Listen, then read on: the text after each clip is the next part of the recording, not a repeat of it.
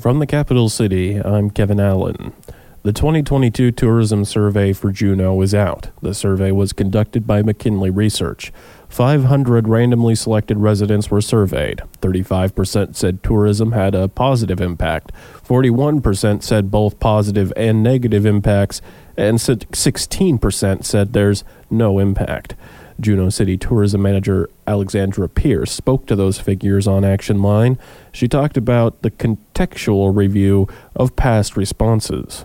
We were at about 40% positive in 2002, and we're at 35% in 2022. Both positive and negative creeped up a little bit, 41% in 2022 from 37% back in 2002 and 33% last year. And then, negative impacts have stayed pretty steady at somewhere between 6 and 8%, with no impact being the highest in 2021, which, but still not a huge change, 20% to 16% between 2021 and 2022, which is a little bit understandable coming off of the pandemic. We were asking people in 2021 to think back to 2019. So to me, it helps me see whether there are major changes in the impacts to the community.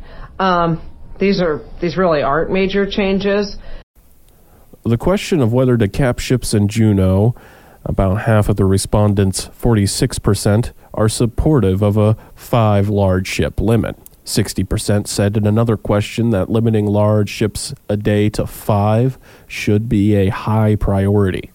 We had 43% say they were supportive and 26% said they were very supportive, for a total of 69%, with 20% either opposed or very opposed. And the 5-ship limit first showed up in our long-range waterfront plan in 2004. So we've been talking about this for 20 years, and our port capacity has been 5 ships for the past 20 years or so. And with the discussion around a potential 5th cruise ship dock, it's important that we maintain our current capacity and don't translate adding another dock, which may have benefits for vehicle management, congestion mitigation, some of the things that we were talking about in earlier parts of the survey, by just moving a ship full of people outside of the downtown bottleneck.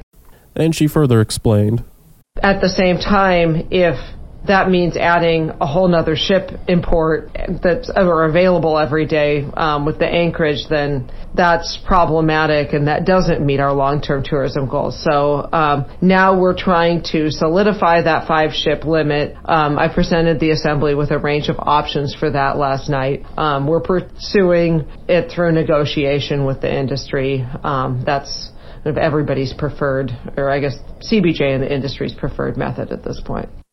Juneau City Tourism Manager Alexandra Pierce. A board that investigates airplane accidents says federal regulators should tighten rules for air tour operators in Ketchikan to prevent more accidents there. The National Transportation Safety Board said yesterday that 7 tour planes have crashed near Ketchikan since 2007, killing 31 people. The Safety Board says the Federal Aviation Administration should tighten rules about minimum visibility before flights can take off, and should require more weather training for air tour pilots there. The Safety Board says the FAA has usually responded to previous safety recommendations with voluntary guidelines that haven't worked. A vessel ran aground Sunday, leaving one having to be rescued from an island and another that went overboard and is unaccounted for after search efforts. On Monday at 2:15 in the afternoon, the Alaska Wildlife Troopers were notified that on Sunday afternoon, the Randy Joe had run aground near Point Baker on Prince of Wales Island. The boat was occupied by 2 adults. Of the incident, both souls on board the vessel were able to get into a skiff and make it to a small rock before the boat and skiff were lost. The woman spent over 24 hours on a rock island with her dog before being rescued by a Good Samaritan vessel, and had declined medical evaluation. The second adult that went overboard, 27-year-old Point Baker resident Arnie Dahl, was not seen again after attempting to swim to the next island on November 27th. The U.S. Coast Guard and Wrangell Search and Rescue thoroughly searched the area for multiple hours for Dahl, with no success. Next of kin has been notified. With Christmas and the holiday season coming up, the Juneau policy on Christmas tree harvesting is that they can be harvested off city-owned property. The city said that households may harvest a Christmas tree between December 1st and the 25th of each year. Trees must be cut at ground level and discarded branches must be scattered around the harvest site. Trees may not be harvested from municipal lands that are used for parks, recreation sites, scenic corridors, schools, residential subdivisions, or public facilities, or from any muskeg areas or regions outside the city's wood-cutting area map. Lands and Resources Manager Dan Blydhorn spoke to that reminder during an Assembly Committee meeting. People don't need to tell us when they harvest a Christmas tree. They kind of just go on do it on their own as long as they're following the rules. That being said, probably about 6 or 7 years ago, we had a public outreach event where the city and some Forest Service folks got together on Douglas and went out and harvested a few Christmas trees with people and kind of showed them what to do. And so there was a handful of people at that event. Go ahead. Can we have another one of those events, Mr. Blydhorn? Maybe not this year. Can we plan it for next year? It's something we can consider in the future, yes. Lands that fall within the woodcutting area map include lands near False Outer Point, a half mile from the end of North Douglas Highway. Two more areas are Fritz Cove by Fish Creek and Cove Creek. The last area is near Bridget and Sunshine Cove. Maps are available online. On Monday, the cryptocurrency bank BlockFi filed for bankruptcy. The announcement coming less than 3 weeks after the financial implosion of FTX, one of the world's largest cryptocurrency exchanges.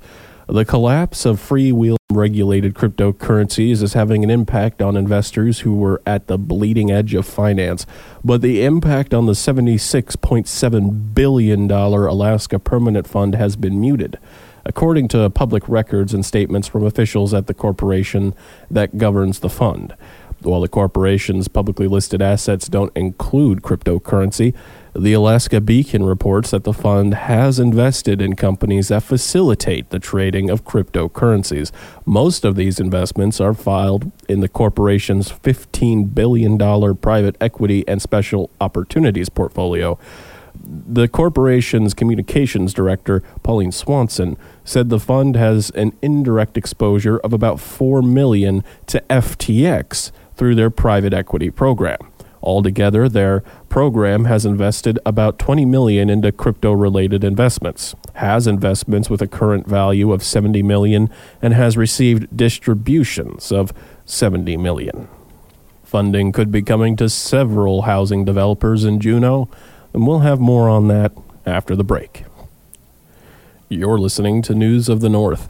The Juneau Lands Housing and Economic Development Committee received an update on the distribution of the city's $2 million Affordable Housing Fund.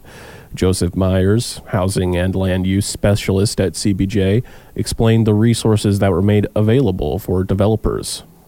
On July 6, 2022, the CBJ Assembly made $2 million available for use by eligible participants in a Round 2 funding competition. This $2 million is allocated to eligible applicants at a maximum of $50,000 per unit created. For-profit developer projects, including Juneau Affordable Housing Fund funds for affordable housing, must reserve at least 20% of units for tenants with gross incomes at 88% or less AMI for at least 10 years or the life of the loan.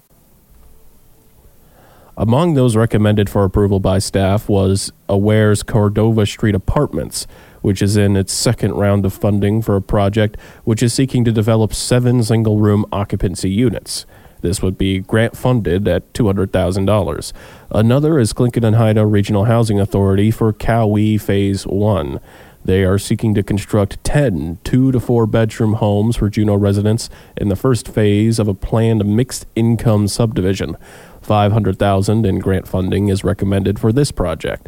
Rooftop Properties sought the funding for their Ridgeview project. It is the first phase in a 444-unit development project providing a mixture of middle-income and market-rate units. $1.2 million in loan funding was recommended. and St. Vincent de Paul's Teal Street. The second round of funding for continued rehabilitation of affordable housing for low-income residents. $100,000 in grant funding was recommended. We went through, and by the end, there was about $100,000 left. That's where we distributed it. So the committee recommends that the Lands, Housing, and Economic Development Committee move to recommend $2 million in Juneau Affordable Housing Fund funding for AWARE, Tlingit and Haida Regional Housing Authority, Rooftop Properties, LLC, St. Vincent de Paul, and forward this to the Assembly for final approval. The funding was forwarded to the full Assembly for approval. One more item the Assembly took up during their Committee of the Whole meeting this week was reviewing an ordinance codifying the Board of Equalization's process in addressing appeals. Mayor Beth Weldon spoke about that while on the morning show. We finished off our evening looking at ordinance related to property tax appeals and codifying the Board of Equalization rules of procedure, and that got moved to the Assembly with one minor amendment, which if right now you get 15 minutes in your appeal to give your appeal, and we just changed that if for certain circumstances on the presiding officer's discretion, you can have a little bit longer than that. So if you have a really complicated piece of property, that you can get a little more time on that. And that was the only appeal. That was the only amendment. So that moved to the Assembly. Mayor Weldon. The U.S. Environmental Protection Agency announced yesterday that North Pacific Seafoods Incorporated of Seattle paid a $345,000 penalty for Clean Air Act violations at two of its facilities in Naknek. As a result of an investigation, EPA discovered North Pacific Seafoods was operating three solid waste incinerators that lacked any emission control or monitoring systems. Seafoods also failed to meet waste management plan requirements, operator training and qualification requirements, emissions testing, record-keeping, and monitoring requirements, according to a release from EPA. The incinerators were primarily used to burn clean paper, cardboard, and clean wood waste.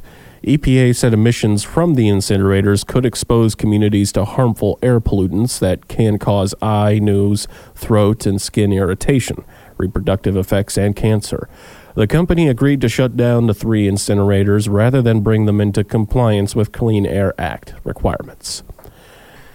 The U.S. Senate has passed landmark bipartisan legislation to protect same-sex marriages. It's an extraordinary sign of shifting national politics on the issue and measure of relief for the hundreds of thousands of same-sex couples who have married since the Supreme Court's 2015 decision that legalized gay marriage nationwide.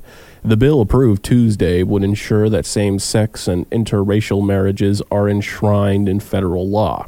Senate Majority Leader Chuck Schumer said the legislation is a long time coming and part of America's difficult but inexorable march towards greater equality.